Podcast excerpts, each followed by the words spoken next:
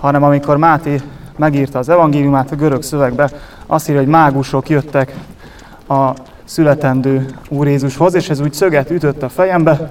Be is mentem a vizsgaidőszak után a biblikus tanáromhoz megkérdezni, hogy ez micsoda, neki pedig fölcsillant a szeme, hogy ez a jó lelkesedés, akkor ennek néz utána, és ebből akár egy szakdolgozat is lehet. És amit így össze tudok foglalni, hát azt kezdtem el nézni először is, hogy Máté idejében, amikor ő írta az evangéliumot, hogy Krisztus után nem sokkal, akkor mit érthettek ez alatt a szó alatt, hogy mágus. És a legelső dologként kinyitottam a görög szótárat, meg értelmező kéziszótárakat, és ott ilyen egész vegyes megközelítések voltak. Hivatkoztak a mágusokra úgy, mint tudósok, mint bölcsek, ugyanakkor úgy is, mint szélhámosok. És ez egy ilyen elég széles skála, amin belül el kellett dönteni, hogy, vagy hát ki kell igazodnunk, hogy most akkor micsodák a mágusok. Alapvetően a Babilonban volt egy nagy torony, illetve amit ilyen csillagvizsgálásra használtak, és onnan erednek maguk a mágusok, akik valóban az akkori ismert világnak a legbölcsebb vagy legokosabb emberei lehettek, akik a tudománynak szentelték az életüket. Ez egy zárt közösség volt, és alapvetően a csillagokat vizsgálták, de politikai hatalmuk vagy befolyásuk is volt, a királynak adtak tanácsokat, és ilyen izgalmasság, vagy érdekesség, hogy ilyen főépítészként is működtek ott Babilonban. Tehát a különböző isteneknek, hogyha szentélyeket építettek a városon belül, akkor csak úgy lehetett szentélyt építeni, az annak az Istennek megfelelő, vagy Istenségnek megfelelő csillagképet leképzi ezeknek a szentélyeknek a helye. És ezt a régészeti kutatások, ahogy megtalálják ezeket a szentélyeket, az látszik, hogy egy fél fok különbség sincs az eltérésbe, ahogy megépítették ezeket a szentélyeket. Az utcákat is szépen párhuzamosra rendezték, úgyhogy nagyon komoly munkát végeztek. Többek között nekik köszönhetjük például a napnak a 24 órás beosztását, a percnek a 60 másodpercre való bontását, vagy akár azt, hogy a kör 360 fokos, ezeket mind az ő számításaikból tudjuk. Tehát van egy ilyen megközelítés, hogy ők akkor valóban bölcsek voltak. Ugyanakkor a Szentírást olvassuk, az Ószövetséget, akkor pedig kezdetettől fogva az Isten azt nyilatkoztatja ki már Mózesnek, hogy óvakodjon a zsidó nép mindenfajta csillagjóslástól, mágiától, szellemekkel való kommunikációtól, és maga ez a mágus szó az Ószövetségi Szentírásban egyetlen egyszer szerepel, akkor, amikor Jeruzsálemet elfoglalják, tehát a zsidók számára ez egy elég kellemetlen, vagy egy nagyon negatív történelmi tapasztalat, élmény, és ott, amikor elfoglalják és elpusztítják a jeruzsálemi templomot, akkor bemegy a király és viszi magával a mágusait, akik ott különböző csontokat dobnak a földre, és azokból, illetve az akkori csillagállásból jósolnak. Tehát pont olyan dolgokat csinálnak, amit elvileg nem szabadna, pont egy olyan helyen, ami a zsidók számára a legszentebb. Ezért már is egy újabb dilemmába ütközünk, hogy amikor Máté az evangéliumába leírja ezt a szót, hogy mágusok érkeztek az Úr Jézushoz, most akkor mire kell gondolni?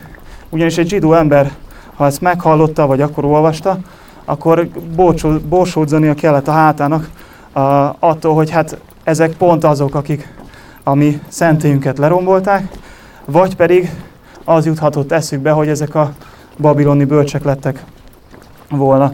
Ezt jártam körbe, és akit érdekel, még tudok nagyon részletekbe menően erről mesélni. Maga a gyermekség történet, amit ismerünk, akár a pásztorjátékokból, jöttek a királyok, bemennek Heródeshez, kijönnek Heródestől, erre is különböző elméletek vannak, de ami számunkra fontos lehet, az az, hogy bizonyítani tudjuk tudományosan, hogy a csillagoknak volt egy olyan együttállása, ami tényleg különleges és egyedi.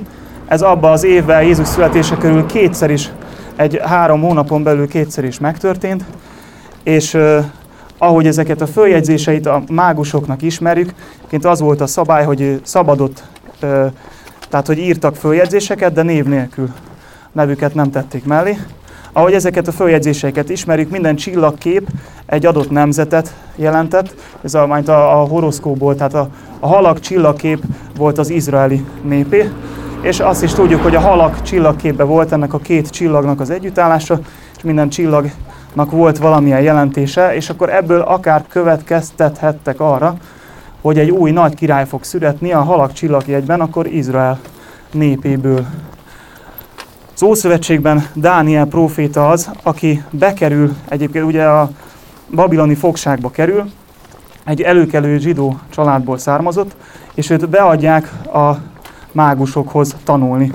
És a Dániel könyvéből egész jól ismerjük, hogy milyen lehetett ezeknek a mágusoknak a képzése, és odáig viszi Dániel, hogy fő mágus lesz, azaz, hogy ő lesz ezeknek a tudósoknak, vagy az akkori tudósoknak a feje vezetője, és neki már az Úr Jézusra vonatkozó proféciái vannak, amiket mi ismerünk. Ezért ezt a megközelítést, vagy ezeket az információkat érdemes fejbe tartanunk, hogy tehát volt a mágusok között zsidó származású, egész konkrétan Dániel, aki az Úr Jézusra már jövendőlt. Ezek a feljegyzések, még az is elképzelhető, hogy ismerte az utókor. Hogyan lett a mágusokból király, illetve hogyan lettek bölcsek, és mik ezek a kavarok, ez már ez egy másik történet, ennyire szorosan nem kötődik a Szentíráshoz. Egész egyszerűen, amikor a kereszténység államvallás lett, addig mágusokként hivatkoznak rájuk. Aki járt a Ravennában, a San Apollinaris Novo templomban, ott láthatja bal oldalt elől a mozaikon, hogy mágus ruhában vannak ábrázolva a királyok, különböző színes kalapba, és úgy adják az adományai vagy az ajándékaikat át a kis Jézusnak.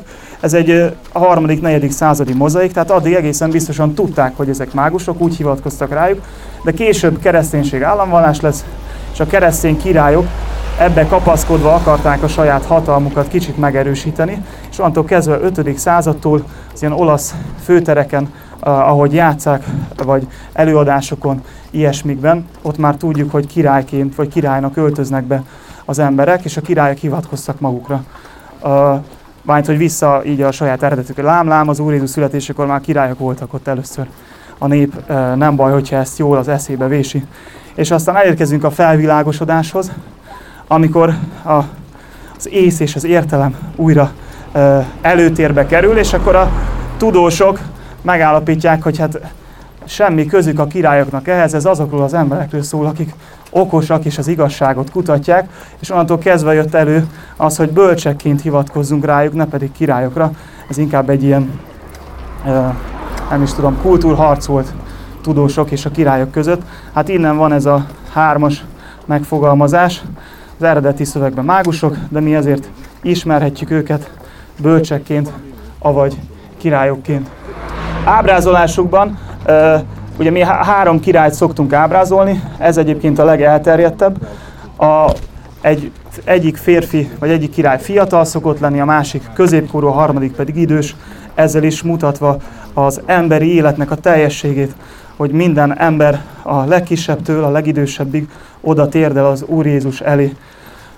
Egyébként a legenda, ez már inkább tényleg csak legenda, úgy tartja, hogy Szent Tamás apostol, mikor elindult a térítő útjára India felé, akkor ő találkozott a 3 királyokkal, mágusokkal, bölcsekkel, és azon nyomban, ahogy találkoztak, megörültek egymásnak, Tamás apostol megkeresztelte őket, fölszentelte őket, pappá majd püspökké, és nem sokra rá a 3 királyok vértanú halált haltak, és egy közös sírba temették őket. Amikor Konstantin császárné ment a Szentföldre szent erekéket elhozni, többek között tudjuk, hogy a Szent Kereszt erekét például megtalálta, azt neki köszönhetjük, akkor ő magával hozta a 3 királyoknak is a csontjait. Ezeket először Konstantinápolyba vitte, mert olyan egy háború miatt Milánóba menekítették át, és onnan a kölni érsek kérte magához. Úgyhogy mai napig ott őrzik, igazából egész régóta, lassan 1000 éve Kölnben a 3 királyok erekéjét.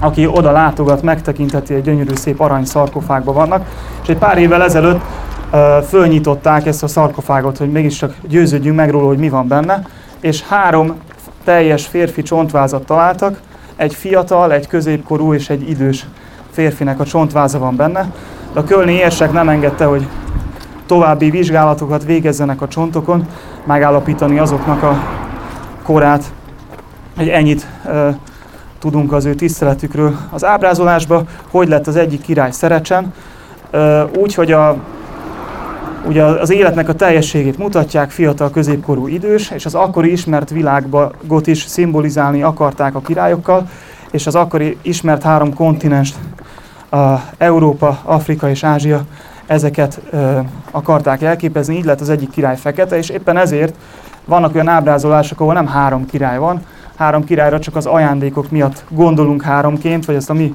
fantáziánk teszi hozzá. Eredeti szövegben csak annyi van, hogy mágusok, többes szám, nem tudjuk, hogy mennyien voltak.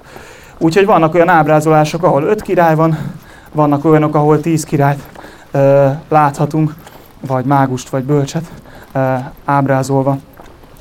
A nevük talán még egy érdekes, hogyan alakult ki, honnan tudjuk a nevüket, meg hát akkor miért csak 3 név van, hogyha többes számban vannak. A nevüket már a keresztény közösség vagy kultúra az, aki hozzáadta. Itt akit biztosan tudok, az, hogy a Dániel próféta, amikor oda kerül Babilonba és bekerül ebbe a mágus iskolába, akkor új nevet kap. Nem a zsidó nevén szólítják, hanem adnak neki egy másikat, és ennek az ő új nevéből, annak a tovább képződéséből lesz a mi Boldizsár királyunknak a neve, tehát ilyen módon megvan ez a közvetlen kapcsolat Dániel prófétával is.